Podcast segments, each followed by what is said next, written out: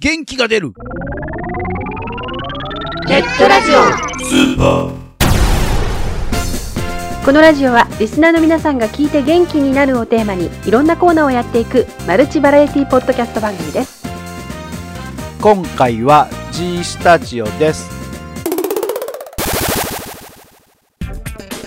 改めましてこの番組のナビゲーターたまに無性に食べたくなるんですよねノクノクですそして同じくナビゲーターのいつでもどこでも食べちゃうんですよね永遠の85歳ココです何何何がたまに食べたくなるいや駅弁のなんでなんで駅弁なのあのこれ公開されてるのがね、えー4月10日ぐらいだと思うんですけども、はえーなんと4月10日がですね、うんえー全国どこでも駅弁の日ということでね、えー日本鉄道構内営業中央会っていうところがですね、1993年に制定さししました、4月は駅弁の需要拡大が見込まれる行楽シーズンであり、はいえー弁当の塔から10日の塔が来ましてねさらにローマ数字の4と漢数字の10を構成すると弁と見えることから駅弁の日だと決まったみたいですね無理やったんだ無理無や理やりですよね弁当じゃなくて駅弁の日ね駅弁の日なんかでもさ、はい駅弁っていうとイメージとしてはねはいまあ古い人間だからしょうがないんですけど古っなんかこう駅の構内に泊まった時にはい売りに来てくれるああねねはいありますねなんかそういうのって情緒ある気がするけど最近はやっぱはいり駅の構内キオスクとかに山積みされててはいとかあのそれこそホームにうんうんそこのご当地のお弁当だけが何種類か置いてあったりとかうん新幹線なんか特にそうじゃないですかうんまあまあそうですねはでもなんかやっぱりさ着いた駅のいうんホームで売りに来ててなんかこう窓からお金をやり取りしても新幹線の窓が開くわけじゃないんだけどそうそうだからもうその時点でダメですよね新幹線 新幹線がダメになっちゃうも。う昔だったらそれができだからその昔の絵じゃないですかだからあそれーがでどもちらかその方がなんかここでしか食べられないレアものの駅弁っていうなんかこうイメージああもうダメだ私なんか古いやつだと思い出しようがみたいになっちゃうわ古いやつ戻って言いたくなるわで今ってあのーあれですよ定期的にですね近くのスーパーであの駅弁フェアってやってますからねあるねあるねそれとかなんか全国のあの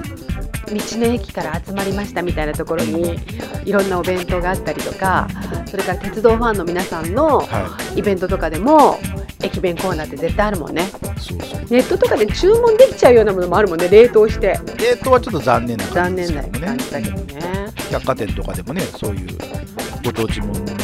フェアになると駅弁とかもね一緒に売られたりしますからねノグノグは駅弁ってなんかこうう思い入れのあるとか思い入れのあるものってあるあのね昔まあサラリーマンだった時代ですね富山の方には出い張によく月1回ぐらいで行ってたんですよはいあのその時にまあまあライチョウ乗ってサンダーバード乗って行くわけなんですけどもライチョウってお菓子あったなあ、まあ、まあ、弁当じゃないけどはいはい、昔ライチョウで、まあ、あの途中からサンダーバードに変わりましたけど、はい帰り帰りはもう夜、まあ、日帰りなんですよ大概ね、うそれで富山を大阪から結構ハードやね結構ハードですよね富山まで行くのに東京行くより遠いですからね確かにね東京2時間半で行けるの富山3時間半ぐらいかかりますからね なんか山突き抜けていかれへんからちょっと遠回りになるからねなのであの帰りも夜になってるんですよはいで大体やっぱり車中で食べるケースが多いんですよねはでその時にはサンダーバード乗る前にい駅ではい駅弁を買って帰るというね定番になったのははいまず大体駅そばを食べてるんですよは駅そばを1杯食べて、はい小腹をちょっと膨らました後に駅弁を買ってでその時に買ってたのが、うんあの富山の、えー、名名産のあのマスマス寿司ですよます寿司美味しいよね、あれねコストパフォーマンス高いんですよ高いすごい高い押し寿司なのではいぐはっい、はい、ギュッとしてるので見た目こじんまりしてるんですよねけどお腹いっぱいになるんですよねそうそうそうで最初大買ったんですけど最後最後食べれないわって言ってまあ、残しはしなかったけどもうなんかもうはいはいいっぱいいっぱいになったんで、あこれは次回からちょっとサイズ下げようと思って中ぐらいなんですよにしてちょうどぐらいでしたねあー感じですけどへえそうなんだやっぱます寿司はなんかたまに食べたくなる時がありますよねなんか私はね駅弁だって知らなかったんですけどはいイカ飯はいあれを多分だからデパートかなんかのその物産展かなんかの時はにい買ったんだと思うんですけど、い、かめし食べた時はあのちょっと甘甘辛いような味付けといい、はでイカ結構好きなんでうんこれすげえなと思って、うん、なんかこのイカのイカ飯のお汁だけ取っといてあとまたご飯つけて食べたいみたいな。ああるじゃないこうなんかこうカレーの煮付けの後のお汁だけみたいなーにゃんこ飯な感じですちょよっ とごめねん。しな感じですけどね。 ということで、まあ、駅弁の日ということでねちょっと駅弁について、はいえーお話をさせていただきましたが、はいえー今月からまた新しいはいゲストさんが、はい、G スタジオに登場しておりますはいでは早速皆さん聞いていただきたいと思います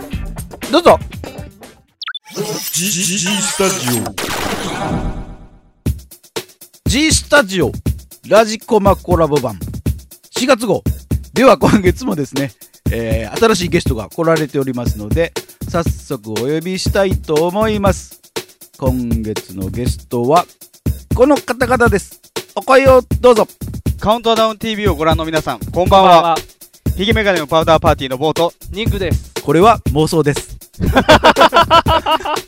違うらしい。あ、違うの。ちゃんと言わなあじゃあかんちゃんとやり直そうか。はい。月刊ラジコマと天才たけしの元気が出るテレビをご覧の皆さん、こんばんは。。ヒゲメガネのパウダーパーティーの冒 頭、ニングです。これも妄想です ちゃうらしい。あれ違うどうも違うらしおい。かしいな。うんはい。月刊ラジコマだけでいい。あ、月間ラジコまでいいか。はい。月刊ラジコマをお聞きの皆さん、こんばんは。。まああの今回はね、えー、ヒゲメガネのパウダーパーティーの、えー、坊さんのニグさんに来ていキたャだいリてるー、んキでャすけリどーパミュパミュみたいな。キャリそうーそそうう、ピンパミュパはミいュ的なやつ。お二人に来ていただいてるんですけども、はい 番組紹介をねまずしていただこうかなと思うんですが全く知らないリスナーさんに向けてね、はいえー紹介していただきたいと思うんですけども基本的には基も本う的そにうではす。妄想です。基本的にはね妄想です。うんなる事実であるところがほとんどないっていう。ははいい。あのー、事実っぽい話をしてますけど、 これが事実だとすれば世界が崩壊する話ばっかりしてま すから、うん基本ファンタジーな。基本夢のお話です。こうやったらいいなっていう。そうですよ。なあるほど全世界の女子全員裸だったらいいのにっていうことを具現化したらこのパウダーパーティーになるっていうようなそうそうそう。はい。ネタコーナーがありますよ、はがきの。かつてお、かつかつてうんかつて今募集してるけど、募集はしてますけ集まど、って全こない然来ないということで、 あのまあまあ、絶賛開店休業中のネタコーナー、なるほそどしてオープニンどうグなのあのばどれ歴代で言うと、う最初はネタコーナーがあってん、うんはい、なくなって、うん別の番組が立ち上がって、うんで、またネタコーナーが復活して、今なくなったみたいなことやねああ、変化、もう歴史が長すぎるんで、うん紆スタイ余ルが曲折してますねはい、スタイルが変わりまくっております。現在残ってるコーナーっていうのはないんですかそうすると特に、えーないです。今は特にな いです。いや、かつて、かつてね、はいあの、番組の内容がちょっと、あの、お下品すぎるんじゃないかというリスナーさんあの、ーあはの、指摘があってい、はい18禁コーナーっていうのがあったよね、はい18歳未満立ち入り禁止のコーナーっていうのがあったんですけど、はいもう今、全編的にはいもうお下品に戻っていってるので、なるほそどうですね、あのもうツッコミ一つ一つに下ネタが入るっていう感じになってきましたから、そうそうはい開始2分で下ネタ言ってることがあるからね、そうですね、お正月明けて早々下ネタやみたいなこともよくありますからね。でまたね、収録が基本午前中なんでね、そうですね、朝の9時半ぐらいからさあ下ネタって言って始まるっていう、爽やかな朝が始まるっていう、そんな感じもありますからね。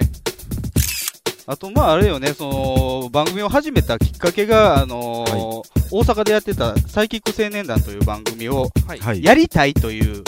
ところからスタートしてるから、あまあ、基本的には芸能ネタ、うんそうですね、基本はだから芸能ネタをいじくろうって最初始まったんですけど、はいだんだん芸能ネタを作り出そうになってきて芸る能ネタをファンタジーにそうしてるわけですねあーなるほど二次創作してるそうですに夢のねこの人こうだったらいいのになーっていう話から、うんいいのになーいやそうだろういやそうに決まってるあ昔こうだったよねっていう事実にやきましするっていう そういう経緯思い込みだけですねそうだですねそれで育っていってるという形ですねコーナーはかつてあったのはネタコーナーがあったよねやったというコーナーだけですよねはいうんあでと今はえっ、とあとはえっ、と、はいジェットストリームもやってましたよ昔ね、う昔、んジェットストリームパロディジェットストリーム天禄ストリーム天禄ストリームっていうのもやってましたよリスナーさんからはいあのー声が気持ち悪いっていう不平不満が集まって打ち切られたっていう天禄ストリームって言ってええ声でやろうとしたらええ声じゃない人がやっちゃダメっていうことが分かったっていう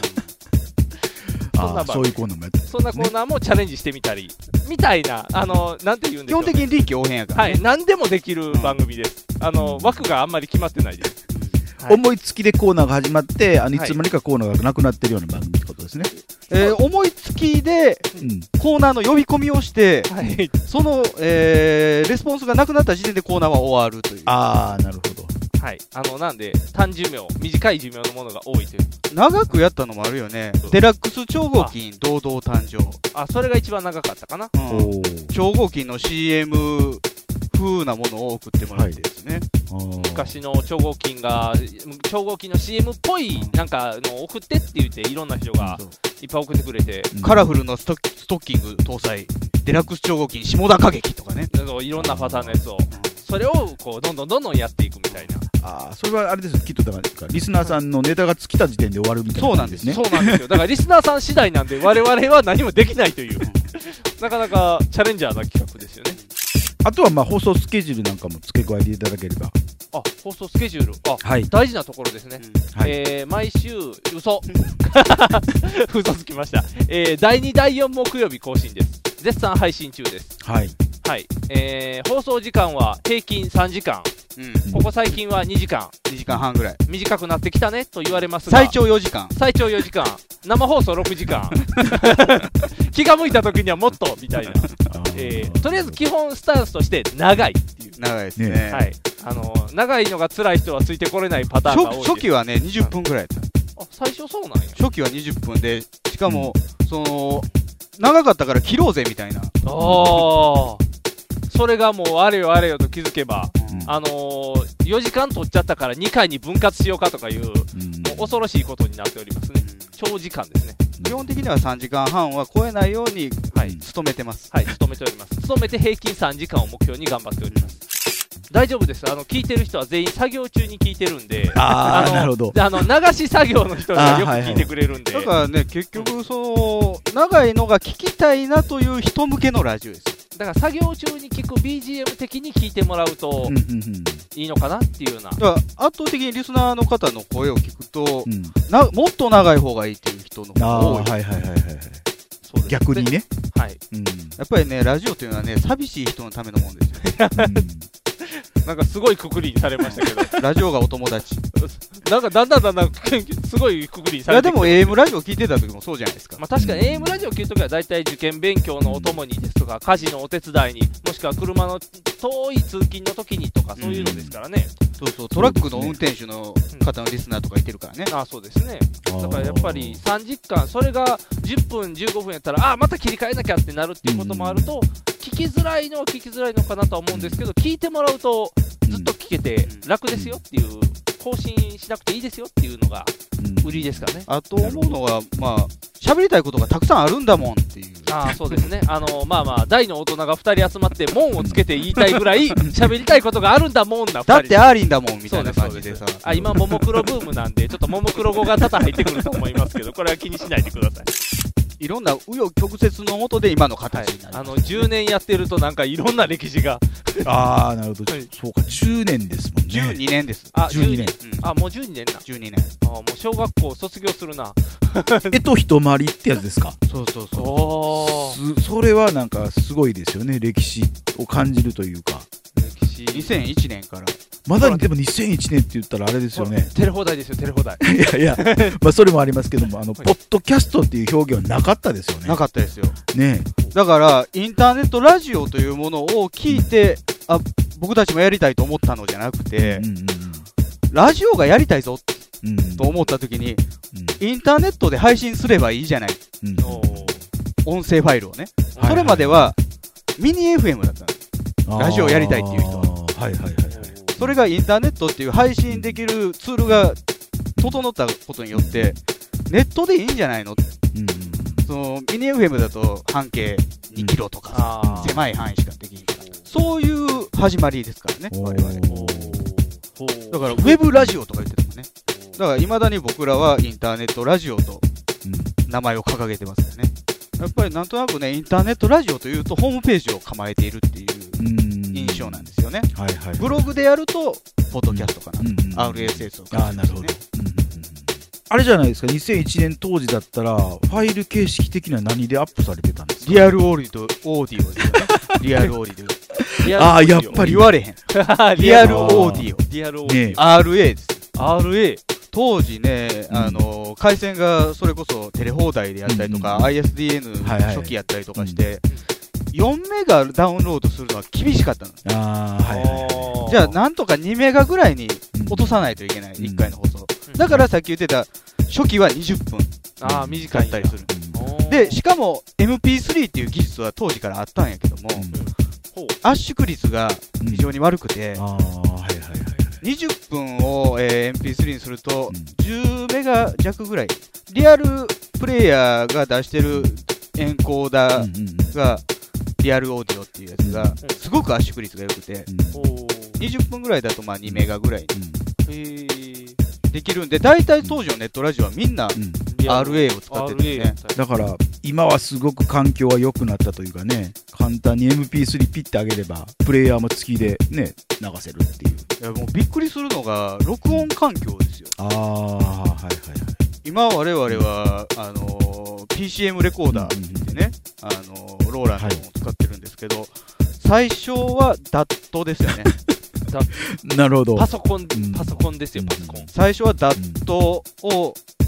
学校から借りてきて使ってて2回目からは MD でなぜか知らんけど途中テープっていうことがあ ってほう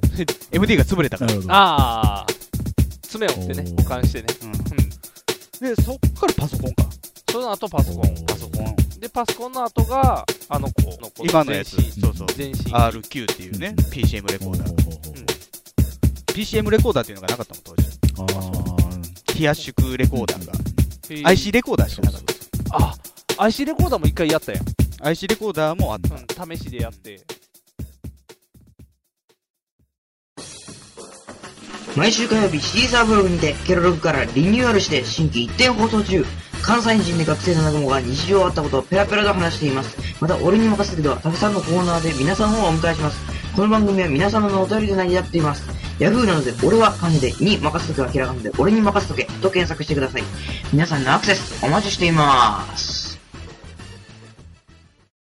インターネットでラジオをお探しのあなた、ラジコマで検索。須藤大河です上田博です立花亮ですはい上田さんコートマークとはどんな番組でしょ面白くない番組ですうはい立花さんどんな番組でしょいや面白い番組ですうどっちよ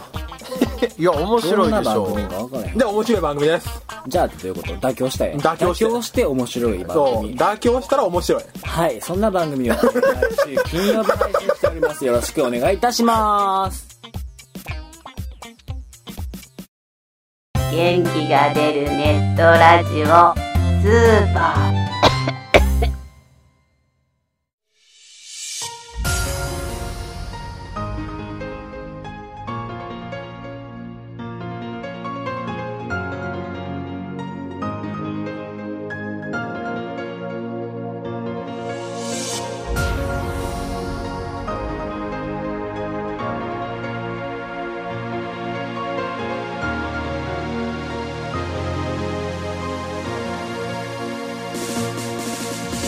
はいということで G スタジオのコーナーでした今月ははいヒゲメガネのパウダーパーティー、はい初級編ということでしたけれどもね、はいめっちゃ軽快な喋り芸人さんかと思いました最初まあね二人二人息が合ってますよね合ってますよね非常にね今回のぐのぐいてたぐらいなあのあれですよね確かにねもう楽ちんでしたよねそういうだってもう最初のその何はい自己紹介というか挨拶のところからはいねよくご存知だなと思ってしまいましたが現ラジどっからパクったのかよく知って るねえ平均3時間の番組作ってどんだけ喋りたがりやねんっていう気がねまあ確かにねで2001年からでもう12年そうですねやってる、るって言って、で最初はミニ FM も考えたって話があったんですけどはい当時はねねうん私も昔考えたことあったんですよそれで無線の免許とか取ったりなんかして、そこまでうん、 もう真剣にあのミニ FM やろうと思ってたこともあったんですけどほうなんか話聞いてるとねなんか同志って言いたくなりましたねダット使ってましたとかあー MD 使ってましたとか、はいはいはい そうそうそうダットだったよねとかね MD なんていうのも一時期はものすごいもてはやされたのに今どこ行っちゃったんでしょうねって感じで。ねないですよえそうやって考えたらそのあの一時期カセット、テープだったこともありましたっておっしゃってましたけど、はいそういった意味ではカセットって根強いよね。そういうなんかこうねあーこの人たちも ひげ眼鏡のパウダーパーティーさんたちもこういう年代を経て今の段階に来たんだってそれが12年なんだって言ったらすごいなっていうのはすごい歴史を感じましたけどね。まあ確かにねうんその12年間っていうのはだいぶ激動だった感じがしますよね、ねえでもなんか久々になんか本当にどれのぐのぐの声みたいなねひと一人ねどっちかわかんないですけど、私ぼーっと聞いててえこれ、岸辺四郎さんって思ったりえー、き岸辺四郎さんはいあの皆さんもあの今度ちょっと聞きながらどっちが岸辺四郎って思ったんだろうなここちゃんはと思いながら聞いてもらいたいと思うんですけど途中ねえこれ岸辺四郎さんの声ですかとあの次回聞くときには皆さんそうえここっちかなとかっていう感じで聞いてもらってもいいかなと思います、まあでもあのどれだけの人が岸辺四郎さんの声が頭にインプットされてるかなんで出すたけどもう最近だからさ自分のこうなんかこう知ってる中のあの人とすり合わせて例えるのは良くないなっていうココさんの中で岸辺四郎さんのイメージはどんなイメージなんですか大勇気 え今月はヒゲメガネのパウダーパーティー、えー初級編いかがだったでしょうかはいえそれではここで番組からのお知らせですこの番組ではリスナーさんからのお便りをお待ちしております番組サイトにもありますメールフォームから送ってくださいねまた記事の更新はツイッターでもお知らせしていきますのでこちらもぜひチェックしてみてくださいチェックチェックあっという間にお別れの時間になりましたお相手はノブノブとここでしたそれでは次回更新までお楽しみにそれじゃあまたねバイバイなんかこれもいたななんとかっていう外人目の大きい外人あー出てけへんわああくしゃおじさんね違うわ